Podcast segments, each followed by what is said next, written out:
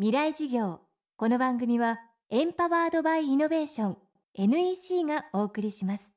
未来授業月曜日。チャプター未来授業。月曜から木曜のこの時間ラジオを教壇にして開かれる未来のための公開授業です。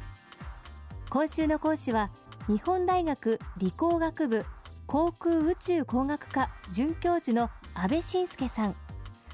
宇宙科学研究所固体惑星研究系ミューゼス C はやぶさプロジェクトに研究員として携わった経験を持っている方です。チェコ共和国での日本学術振興会海外特別研究員神戸大学大学院理学研究科助教などを経て今年4月台湾の国立中央大学天文研究所勤務から帰国され現職に就いています。今週は2014年末打ち上げ予定のはやぶさ2のミッションをメインテーマに専門の天文学太陽系惑星科学の見地から宇宙開発の現在と未来について伺っていきます。未来事業1時間目。最新の研究分野は現代の生活にどう役立っているのか。テーマは宇宙開発科学技術への目覚め。えー、私はですね、まあ、最初その UFO とかそういうあの未確認飛行物体ですか？そういう宇宙人とかその天文に興味を持った初めてだと思ってます。その頃からもやっぱ空を見上げるのがやっぱり好きで、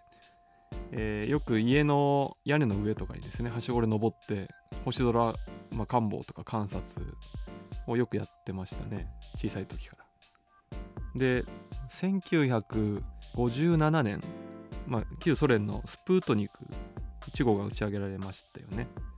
でそこがやっぱり宇宙時代の幕開けだと思いますね、まあ、日本も、まあ、それに追従すべく、えー、1970年に大隅という人工衛星が日本初の人工衛星です。で僕は実は1970年生まれなんです。日本が初めて大隅という人工衛星を打ち上げた年に僕も生まれております。ではやぶさ2003年の5月9日に打ち上げられてます。実は同じ年に、えー、1970年に打ち上げられた大隅が、えー、地球に落下しています。はやぶさが打ち上げられた確か3ヶ月後ですね。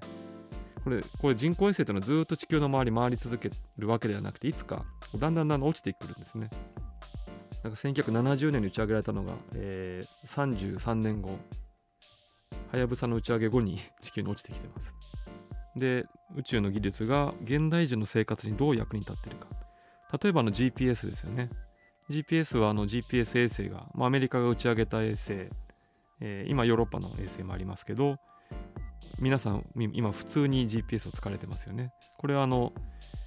宇宙の技術がもたらした、えー、我々の現代生活の、まあ、根幹を担うような一つの技術にもなってます。その他ですねあのやっぱり今後日本人間が宇宙で活動する上で私たちの体に宇宙の環境がどう影響するのか。こういったことは今国際宇宙ステーションなどで、実験が行われてますよね。でこれ今すぐに役立つ研究ではないんですけれど将来私たちがまあ宇宙に出ていく時に必要な情報になります、まあ、あるいは宇宙天気予報というのがありますね。あの太陽の活動というのはあの私たちの生活に直接皆さん関係ないと思っておられますけど実はそうではなくて太陽というのは例えば11年周期で活動が強くなったり弱くなったり、まあ、厳密に言うと太陽というのは11年で南極と北極は磁場が入れ替わってまた11年経つとまた戻るんで厳密に言うと22年周期なんですけれどその極大極小によってですね太陽の表面で起きるフレアという爆発現象が、まあ、地球に到達すると例えば綺麗なオーロラを発生させたりそれ以外にですね、えー、磁気嵐が例えば我々の普段使っている電波コミュニケーションに悪影響を及ぼしたりします。でこういったあの